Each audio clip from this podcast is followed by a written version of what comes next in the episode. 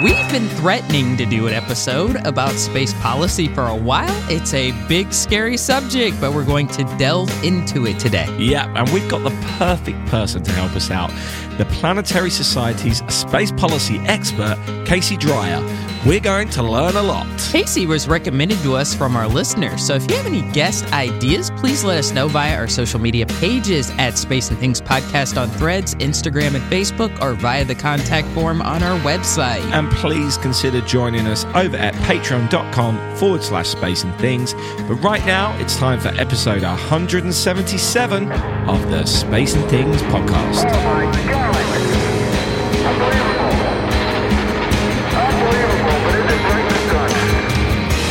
listening to Space and Things with Dave Giles and Emily Carney.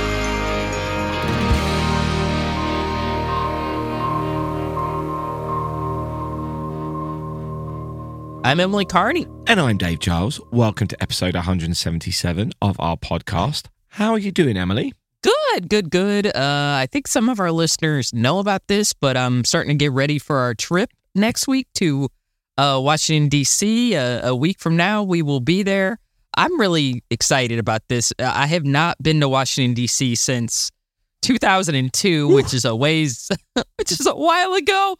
Back when I went to uh, Washington, D.C., I'd just gotten my first, the last time I got my first cell phone, and it was not an iPhone. We'll put it that way. It was a Nokia brick. and I thought that was awesome. I was like, yeah, this is technology. Could you even take photos on that thing? You probably had a separate digital camera or something like that, didn't you? Maybe even a film camera. I think we had a crappy digital camera at the time, like a one pixel, yeah. like a like a one pixel digital camera. So we we we had our first digital camera, but at the time that was high tech. It was a big like wow, two pixels. This is awesome. Wow. No, seriously, uh, I'm very excited. Like I said, I have not been there in ages. Uh, I'm really looking forward to seeing all the new stuff there. So, how you doing this week, Dave? Yeah, not bad, not bad. I, I feel it's rather fitting that we're going to the, the home of policy in America and we're about to talk about policy in this week's episode. So let's crack on with this week's main feature.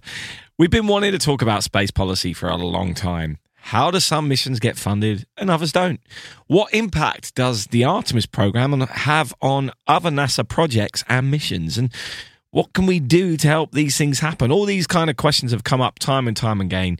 Um, so we wanted to talk about it. Well, today we're joined by Casey Dreier, Chief of Space Policy at the Planetary Society. According to the Planetary Society website, Casey leads the Planetary Society's advocacy and policy efforts to advance planetary exploration, planetary defense, and the search for life. He educates and empowers the organization's members to take political action. He writes, teaches, and speaks to the Society's members, the public, and policymakers to impress upon them the importance relevancy and excitement of space exploration.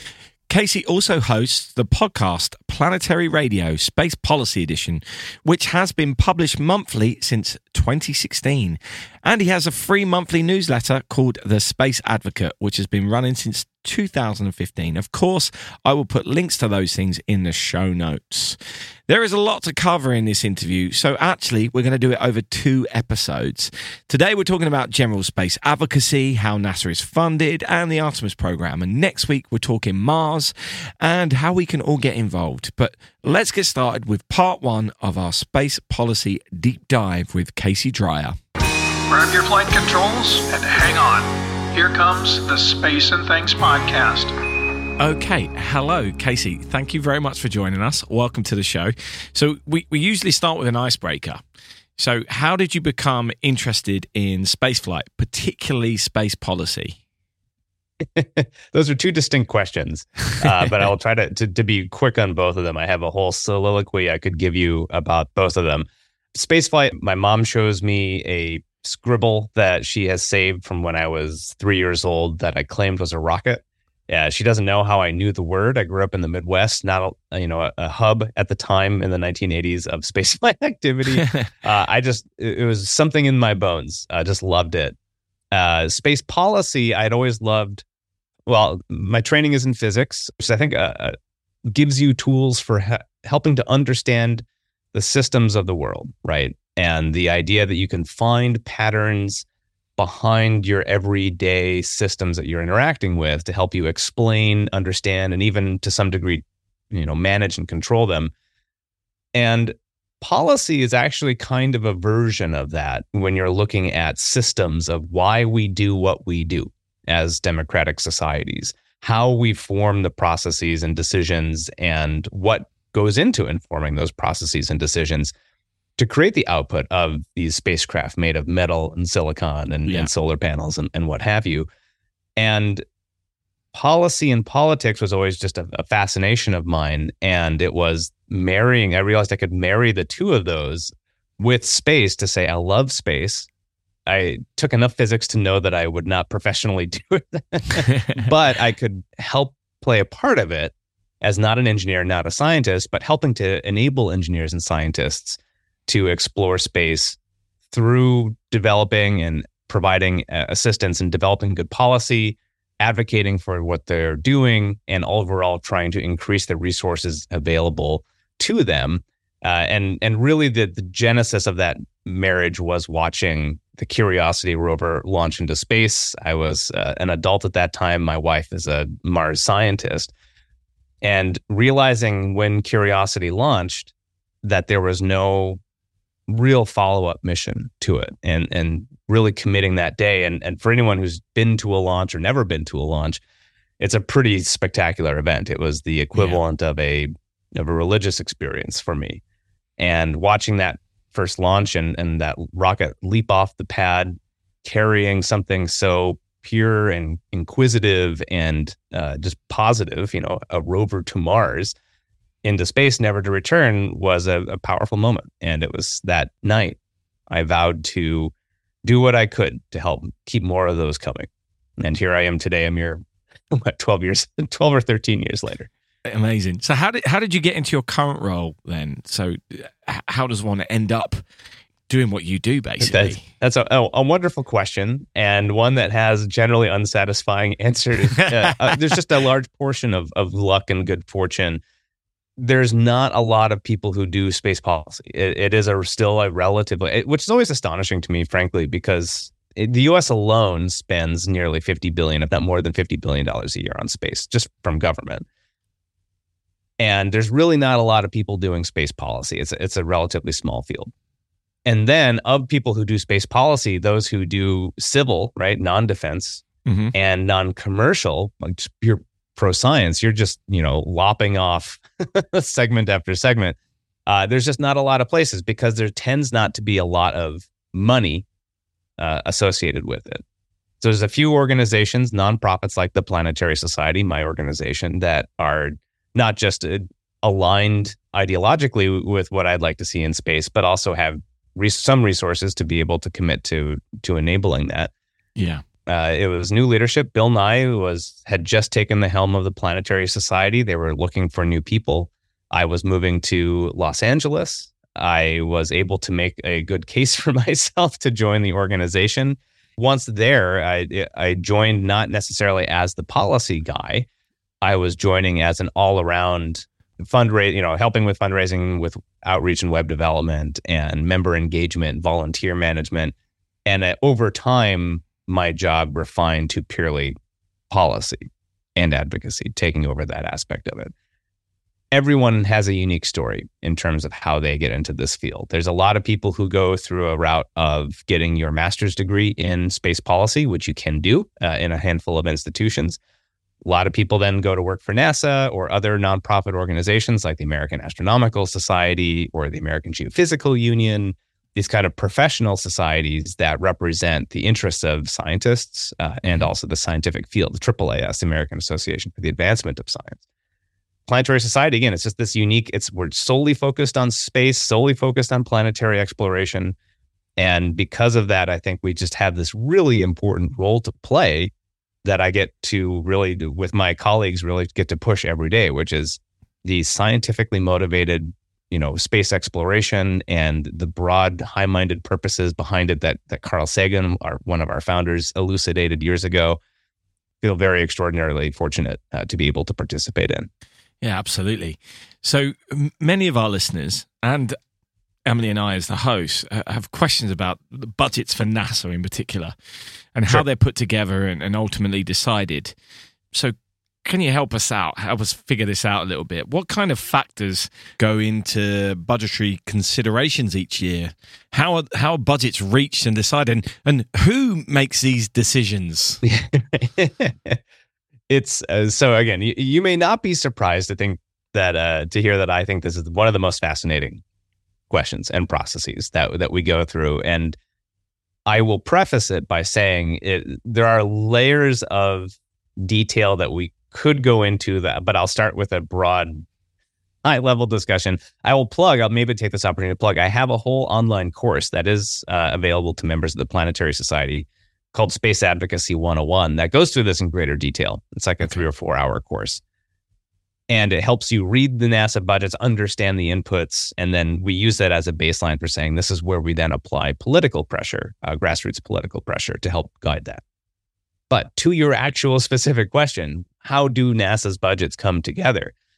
It is a somewhat chaotic and at the same time structured process that has many, many different inputs. And I think that's the key here is that there's no one decision maker in this. And in a sense, this is what is the difficult aspect of it, but also the big opportunity for space advocates is that it is a function of some sort of consensus. And identifying the key people in that consensus is ultimately the big picture. But big picture. So here we go. NASA's budget. So in in in the United States, you have a process where Congress obviously is the final arbiter of spending federal dollars. However, Congress is always in a functional reactive position to what the White House, which is in a way NASA's boss, right? NASA is an executive agency that answers to the president. The president nominates the NASA administrator, and the White House proposes NASA's budget every year. Right. So the baseline on a yearly basis, the White House, through one of its uh, agencies, the Office of Management and Budget, will release what they call, you know, the president's budget request, which is if if the White House had its way, if the president had their way, this is what NASA, how we would spend NASA money, and this is what NASA would do. That request is something like 700, 800 pages long. Uh, I recommend everyone read it. It's actually fascinating. I love reading NASA's budget every year. Uh, It's such an amazing document in that it details what NASA is doing. And you just, wow, this is an astonishing breadth of things that they do. This budget is the template for all of the political wrangling that then occurs in Congress, the one that we kind of generally associate with the political process. But it does not happen until this president's budget request comes out. That usually is in the spring of every year. Congress, then, in an ideal case, will take the president's budget request, not just for NASA, but for the entire federal government. And Congress has 12 subcommittees, each with a different jurisdiction of the federal government. They all get a chunk of money and they say, this is how much you get to spend on your, your, your jurisdiction, your various agencies. They then allocate that through their own political wrangling internally in those committees. They release their draft budgets, one in the House and one in the Senate. They work through whatever process to pass those. They will be different. Then they have to then what they call conference them together. The House and Senate have to then agree on what NASA's budget will be the coming year. Then they go back to each chamber. They vote on them again. They say, great, thumbs up. Goes back to the president to sign it or veto it. And ideally, by October 1st, the, the start of the fiscal year uh, in the United States, you will have a new NASA budget. That process has happened maybe once in the last 30 years uh, Wow. on time. wow. oh my. Oh, that's crazy. So when does it normally get signed off then? Well, I'd say on average in the last 10, 20 years, probably December, early spring. So three to five months into the fiscal year. So you can see that there's a lot of inputs. And also uh, in this, this particular democratic system, lots of veto points is the key thing. And so you can think about how many different points where if you want to start a new program, say if you want to go back to the moon, you know, why can't you just have the president give a speech and then then NASA goes back to the moon? The president has to give a speech. He has to tell the uh, leadership of his Office of Management and Budget to approve funds for NASA NASA itself, I haven't even touched about how they put their president's budget request together. That's a delicate balance. They have their own internal politics. There's NASA centers spread throughout the country. They're reacting to their local needs and politics. They have to assemble their own internal political coalition to support whatever they propose to the White House. And then, of course, you have this, you know, the, the appropriations committees, they have to decide on how much money to spend. The overall amount of money to be spent is decided by a completely separate committee, the committee on the budget. So you just you see there's just so many dozens and dozens of dozens of different people that all have to ultimately coalesce on let's give NASA more money. And at the usually at the end of the day, you know, Congress we talk about, you know, in physics, you know, energy can neither be created nor destroyed. Uh, that's not the same with money. Uh, Congress can create or destroy money however it, it, it chooses. It's a, it's a fungible process. And so, in theory, Congress can create money and give it to NASA if they want to do. They can just borrow money from, from the Treasury. In reality, usually that comes from somewhere. It's a zero sum game to some degree. And so, you have to make a better argument for NASA than somewhere else. and you, it's a, it's a, I don't want to overwhelm your listeners with detail here, but there is a structure to it. The structure is loosely followed but it is generally followed. And at the end of the day, these specific points president's budget, congressional appropriations, subcommittee appropriations, and then you're, you're allocating funding from what's called discretionary accounts. These all have regular and somewhat predictable, at least inputs and motivations. And you can understand the politics driving them, right? That in a representative democracy, which is discrete by geographic location, right? So in the United States, uh, I'll just use this as our as our default, and we'll learn a lot of uh, democratic societies. Your representatives in government represent a discrete geographical area, and they are then responsible for representing that area, not necessarily the country. You know, they have broader, obviously, national commitments, but at the end of the day, their job as a representative of that district is uh, they're evaluated, they win or lose by their happiness of their specific constituents in that district. And so you can see how this ultimately go up from there as your baseline political motivation. At the end of the day, anything that the federal government does, particularly in areas like space exploration, which don't have, you know, not written into the US Constitution, somewhat removed conceptually from most Americans' daily lives, you have to have some very significant practical political grounding which is at the end of the day, to put it somewhat crassly, what have you done for me in my yeah. district to help me get reelected, uh, make it relevant to me as a as a member of Congress or, or so forth. And this is why you see NASA, in a sense, spread out. This is why NASA contracts go out the door to pretty much a company in every district of the United States has some sort of NASA contract. And you can think about is this the most efficient way to run a space agency? No, of course not. No one would just do that by efficiency. But you know what? Authoritarian systems can be very efficient. uh, but we don't live and don't want to live in authoritarian yeah. systems. This is kind of the price of democracy is that everyone gets a say and we do things messily, frustratingly slow at times. But overall, when we get that buy-in of consensus, you have a lot of people had a chance to say something about it, had a lot of inputs into that process. And then you can make a lot of great things with that. It just won't be efficient. That's just the price of doing business. Yeah, this is this is, is as fascinating as I hoped it would be. So I'm going to throw a hypothetical at you. I am a scientist for NASA, and I've got this idea, which I think is going to be really cool, of sending a spacecraft to Venus, for example. And I've got a general consensus around the people I work with that this is a good idea. I pitch it to management; they think this is a good idea.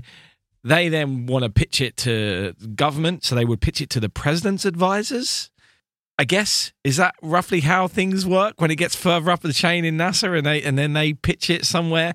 It, my point being is how long from the point of having an idea and someone saying, "Yeah, that's a good idea," until we know it's funded so that work can start on it normally exists. So how long is that gap, that purgatory of good idea to work starting at NASA? This is another fascinating topic that I'm just obsessed with the idea that little chemical reactions of neurons firing in someone's brain can have this cascading effect to ultimately create something in the physical world that's at Venus. Yeah. Right. That, yeah, like absolutely. There's a, a yeah. ser- you think about the series of steps that it takes from those first little neurons firing, you know, those little uh, you know, I don't know, whatever neurotransmitters going across those synapses and, you know, building this thing and flying it to Venus. It's extraordinary. And yeah, so there's this whole gestation process.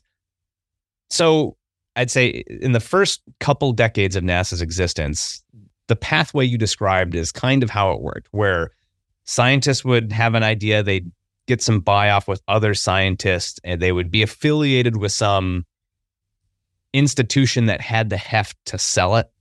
You know, whether it's well connected like Caltech Mhm. or uh, the Applied Physics Laboratory, or you know, some some kind of university industrial facility that had connections to the political process that could then it would have to go to NASA. NASA would have to bureaucratically buy into it and then sell it to the White House and then sell it to Congress.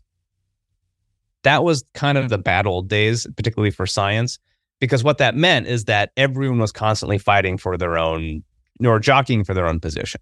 Yeah. And you know, you can do some amazing things that way, but it, it was an opaque process. It wasn't necessarily clear, you know, why you would do one mission over another. And only in the last 25, 30 years, the scientific community, at least, has tried to put a little more of a formalized process. And so, to your specific question, for something going to Venus, we now have different avenues of pathways, you know, for this opportunity, for saying, I have a great idea. How do we get the funding for it? That is more open and more, you know, as you don't rely on those networks of connections and it's a bit more equitable in terms of how people can can gain access to this system. So there's a the process of we have in the United States the National Academies of Sciences, Engineering, and Medicine. This is a independent body set up by Congress and actually signed into law. I think by it's distinct but supported by Congress, and it's the official scientific input body to the U.S. government and to to Congress. I think came in during the Lincoln administration uh, Wow. during the Civil War.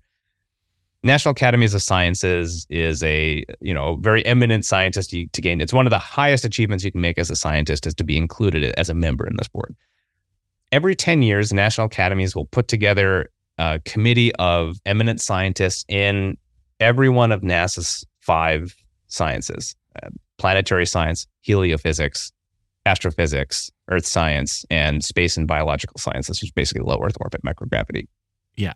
And they will say this this community then takes input from their entire community, tons of white papers, argument. It'll take two years. And they will argue and discuss and try to convince each other. And at the end of the day, they write this big consensus report called a decadal survey, right? A 10 year survey. What we think are the biggest questions facing our scientific field and here are the missions that we would prioritize to answer them. This is Right. what we should do to push forward the process of science and our knowledge of the, you know, the most important questions of facing the, the field. So in planetary science, we have a decadal survey that just came out two years ago in 2022. And prioritizes major what they call different classes of missions. So flagship missions, the big chunky missions like Mars sample return, multi-billion dollar missions. Then, and this is the key to your specific question, it has these two smaller, what they call competed mission lines. And the policy behind these is to encourage new ideas, rapid response, relatively, you know, rapid in quotes, but relatively rapid response to new discoveries. It's a they're competed. And so every few years, NASA basically says we have a pot of money. There's two mission classes. One is nominally around half a billion dollar. I think in reality, let's say it's like a, bil- a billion dollar mission class and one and a half billion dollar mission class. So every couple of years, NASA say, hey, we have a billion dollars for you. Give us your best idea Nice. and it's a pretty rigorous evaluation process. Uh, in the discovery class, this one billion dollar, the the low end mission of it, anyone can basically propose anything. There's no specific guidance beyond the fact that it addressed some important scientific issue. The mid class, the New Frontiers class, uh, an example of that is the New Horizons mission at Pluto, Juno at Jupiter, Osiris Rex, which just came back. These were all New Frontiers class missions they have a list of kind of a pre-selected list of you know here's what we would want you to do it's like go to send a probe to saturn's atmosphere check out io check out enceladus you know they're, they're obviously a bit more detailed than how i'm Yeah. saying it but do me the gist and one of them is is a is a venus uh, orbiter and, and lander i believe and so it was through this scientific debate process and then through creating these open competitions that have really allowed a more equitable and responsive process for I have a great idea for a mission to Venus. If I can get buy-in from institutions and buy-in from other scientists, I can pitch them and then have them be evaluated through a standardized, understandable process that is not just whoever happened to, you know, share the same frat brother back in the day who now is the procurement manager within the OMB or something. You know, it's it's a much more standardized process. So that's nominally how it works. And this is actually why we have two missions to Venus, basically under some stages of uh, process right now, because they're both discovery selection missions. They're right after the discovery or claim of discovery of phosphine in, in Venus's atmosphere. These two missions that had been pushed for a long time uh, were selected. Now, your question: How long does it take from that first idea to mission selection? If you get selected, on average, you look at a lot of these teams; they've been working for ten to fifteen years Wow. just to get to that point. And that's before you start building it. takes about five years to build one of these things. And then wherever you're going, as my boss likes to say, there's a lot of space in space. uh, you have to be very patient for these missions. And you, so you think about every time you see the scientists in a room celebrating the landing of a Mars rover or you know an orbital insertion of a mission at, a, at an outer planet. These are people who probably started working on that 20 years ago. And so you, it's hard to imagine the level of satisfaction and and excitement that they must be feeling. But it is a long process that takes incredible amounts of patience, dedication, and consistency, and is really is actually one of the big challenges facing the field of planetary science now, particularly if you want to study outer planets, which are very far away, is that you have basically one mission in an entire it spans an entire career. And we're starting to start to consider missions that might be spanning a person's lifetime, much less a career. How do you do that? And how do you maintain a viable scientific career, a, a discipline, or or field if you start to pursue things that are beyond the scope? You know, these kind of uh, pharaonic pyramidal processes that take the lifetime or more that you will never see the end of. Can you have a, a valid career and attract people to your field to do that? And it's very difficult uh, question. Whenever I see those rooms of people celebrating, I always think about the missions that haven't happened and the Mm. people that are sitting there either waiting for approval but that may never come. And uh, that that's got to be torturous. You know you've got a good idea. You know it's great. Just this can't happen. It's a very, uh, I would say Darwinian, but there's no method of evolution really. It's a very, it's it's a tough. There's always more good ideas than there is money to fund them. And you, you're right. You, particularly if you have a lot of these mission selection processes, they'll shave down from 30, 40 selection uh, proposals down to a handful, three or four. And then they select one or two from those three or four. Every one of those top five functionally is completely valid, right? There's, there's not, you know, at that point, they're all incredible missions. And you're, you're choosing one not because it's substantially better, but just through whatever immediate needs, technical viability, engineering viability, who knows, right? Or just someone had lunch, you know, had just ate lunch versus didn't eat lunch before they made the decision. At a certain point, yeah, you're losing. eh, Every selection is a somewhat of a uh, mixed feelings, right? Because you Yeah. see what wasn't then invested in. There's some incredible missions. I remember the Titan boat was one of those. I think was a potential selection in 2012, where they were just going to plop down in one of the seas of Titan float around and it would have been an incredible mission, but they chose Insight to land on Mars instead. We would be landing on Titan right around now if they had gone the other way. That doesn't say that one mission was better than another, but it's you reminds you again, every selection is a lost opportunity to do something else really exciting. It's a big cosmos out there, right? And so it's very hard to just let those go. But then, you know, again, if we have a healthy process, if we have healthy budgets, we have a healthy political system. The nice thing is, is that people can reapply, they can try again. A lot of missions that do get selected, it's their third or fourth times Yeah, applying. believe. Wow. Mm. Okay. Our next question What kinds of things influence, say, the budgets for uncrewed missions versus crewed ISS and future Artemis missions? Yeah, there's a real important distinction between crewed and uncrewed processes. So we talked about this decadal survey process through the national academies. That's just for the sciences in NASA. Right.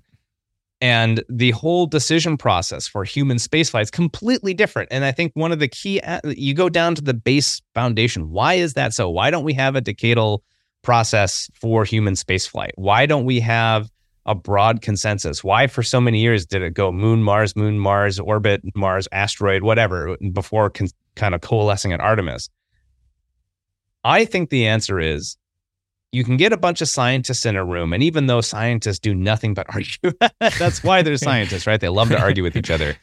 At the end of the day, you have some external force that drives consensus, and that is everyone may not exactly agree on the priority of the scientific questions, but everyone who's doing science because they're investigating the natural world, there is an external reality out there. They can ultimately agree that there's these are the most important questions. It drives consensus. Well, these are the big questions that motivate us right now. Human spaceflight does not have that. Human spaceflight exists. It's almost an a function of our internal state as a culture, as a society, as a species. There's nothing, maybe you could extend very long term human survival, right? Multi planet species. But in the immediate short term, it is a political exercise that, and it always has been from the, from its dawn in, the, in as a Cold War mm-hmm. extension of the front of the Cold War. And that allows a lot of like a lot of flexibility for why we send humans into space but also it, sometimes you're paralyzed with flexibility. Well why is mars better than the moon or vice versa? Or why should we go natural like it's hard to say it's hard to drive that consensus absent this external force to corral everyone together so in human spaceflight it's much more of a function of politics and uh, geopolitical interests, not not just domestic politics, which is a big part of human spaceflight, particularly uh, how NASA has structured Artemis, but geopolitics. And I would say that that's really the key aspect of it. It's it, human spaceflight remains an ultimate one of the most potent symbols for technological capability, industrial might. Uh, you know, when you name it, national prestige and power and you've seen this for the other nations that have invested significantly in human spaceflight to this day. Uh, notably, I think with the rise of uh, of China and its human spaceflight program, it is primarily focusing on the symbol international prestige driven aspect of it. And the scientific side is covered by uncrewed scientific robotic missions.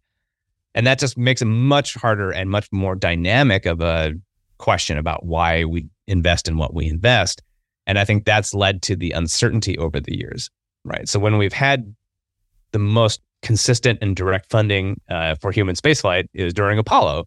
And what did Apollo need to do? It had a very clear mission in a very clear uh, situation of perceived intense competition with another technological superpower, competing for newly decolonized uh, nations who were actively choosing their own modes of political self constitution. And Apollo was the symbol to drive that. Once the United States, you know, won the the the moon race, the motivation for Apollo ended, and the funding for it ended as well.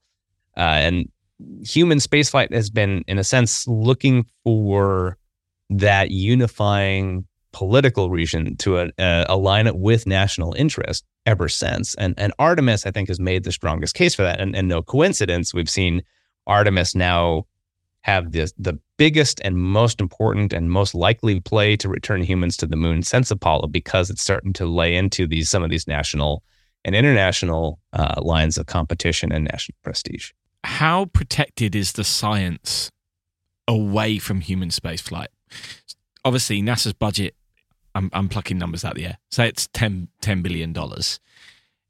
Is it earmarked that five billion of it is for science and five billion is it for human activity, or is that does that fluctuate? And if they decide to spend a load of money on Artemis, for example, does that mean that we lose science and, and uncrewed missions, or are they protected in some way?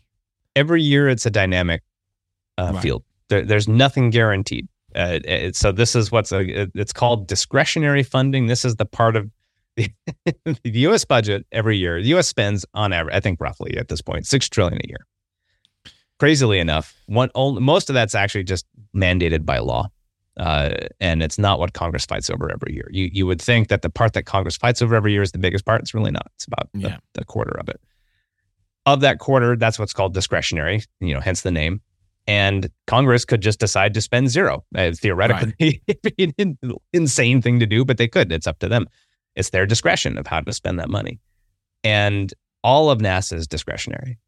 So there is nothing fixed about the relative breakdowns of what NASA gets money for on science or human spaceflight technology. Also, the first A in, in NASA aeronautics um, is a course, completely yeah. distinct, almost completely distinct part of the, the agency. For the, this discussion, NASA's budget is around $25 billion last year. And roughly half of that goes to human spaceflight related activities and a little less than about 30 some 35 let's say roughly a third a little more than a third goes to science the rest is kind of overhead infrastructure technology and aeronautics that has been somewhat consistent for years but it's completely malleable right. and will increases in human spaceflight take money away from science historically that's been the case absolutely and the political power of the human spaceflight program at NASA. Uh, domestic political influence is just far higher. It's far more symbolic. It's a higher profile activity. It's a nature of because it's more expensive, it gets more attention and mm-hmm. has more people invested in it, right? Uh, and it tends to steamroll over science. And it's not just hypothetical. This year, we're we're looking at the first contraction of NASA's budget in 12 years, and Artemis is getting the money that the president requested. It's growing. And you can look at the amount that it's growing, and it's almost one to one taken from the amount that science, NASA Science Division has decreased. So I, it's not just a hypothetical. This year, when faced with a flat budget, they uh, science went. I can't completely 100% say because money is kind of fungible in this, but it, it's notable that the amount that Artemis increased was roughly the amount that science decreased and I don't think that's an accident. So, so the the fact that it's been delayed again must be music to the ears of the scientists, or not? It is an ongoing frustration. it is. I mean, it's human spaceflight. It's. I mean, it's an order of magnitude more expensive, right? Because every mission is a sample return mission. yeah. All of your astronauts need to come back. Yeah, yeah, your reliability expectations are far higher. The cost of losing, you know, just you're bringing a bubble of Earth with you into space and mm-hmm. and back. Uh, you do not have to do it with robots, and so we talk about you know lower cost missions tend to get way less political support because again they have a smaller coalition of people invested in that project because there's just not as much money to go around.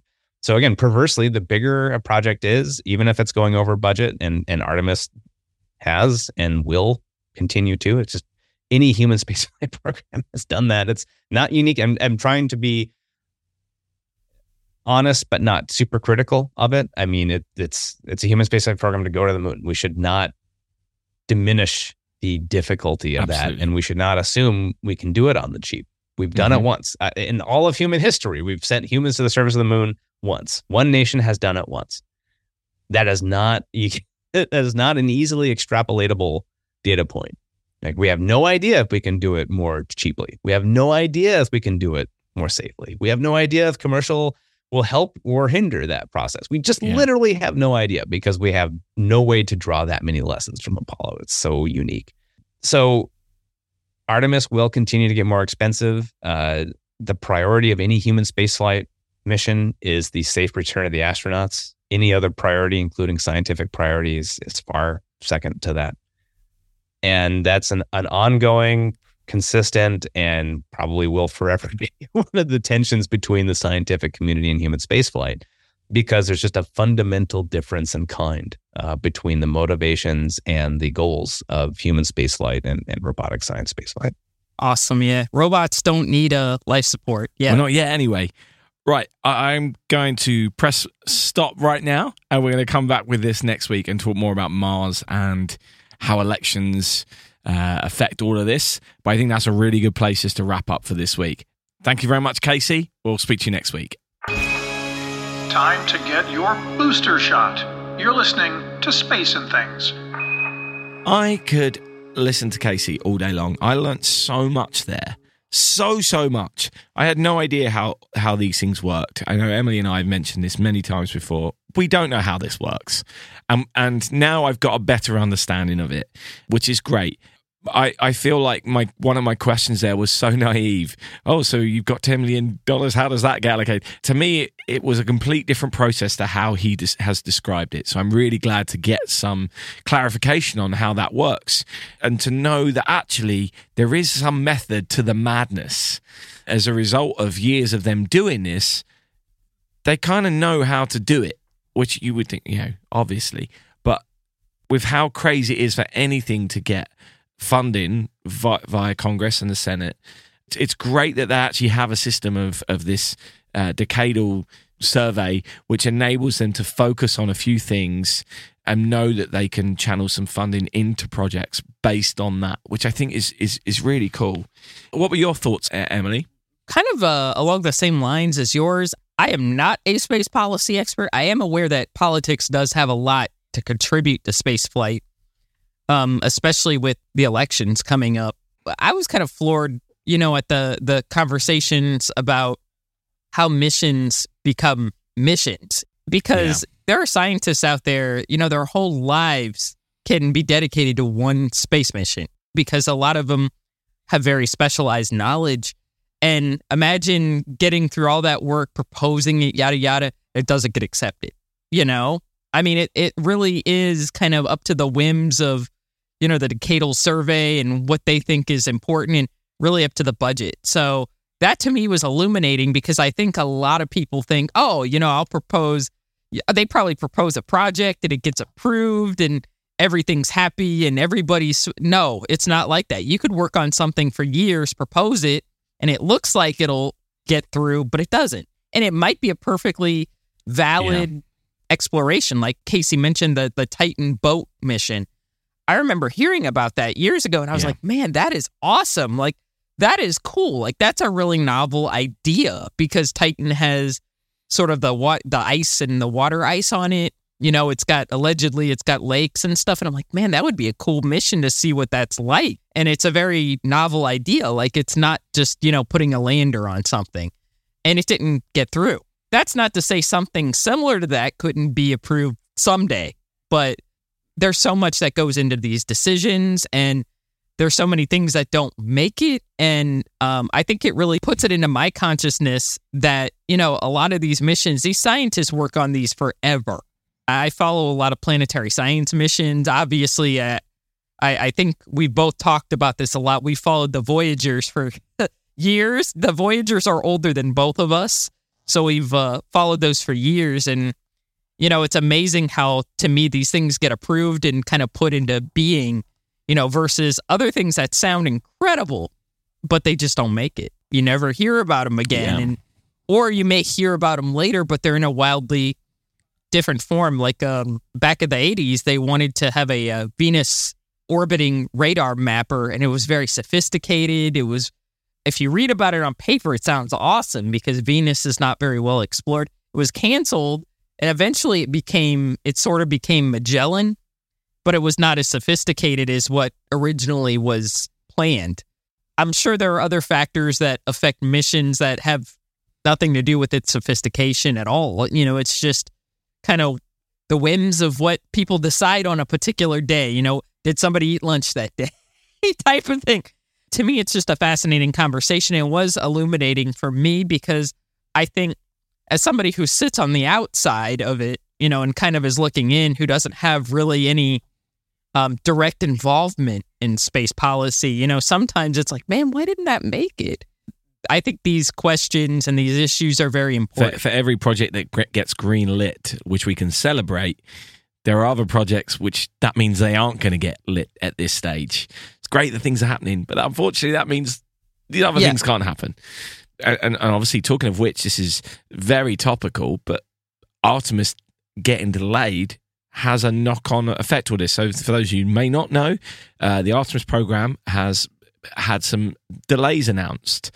So, Artemis 2, which was due to launch humans to the moon go, uh, going around the moon for the first time since 1972.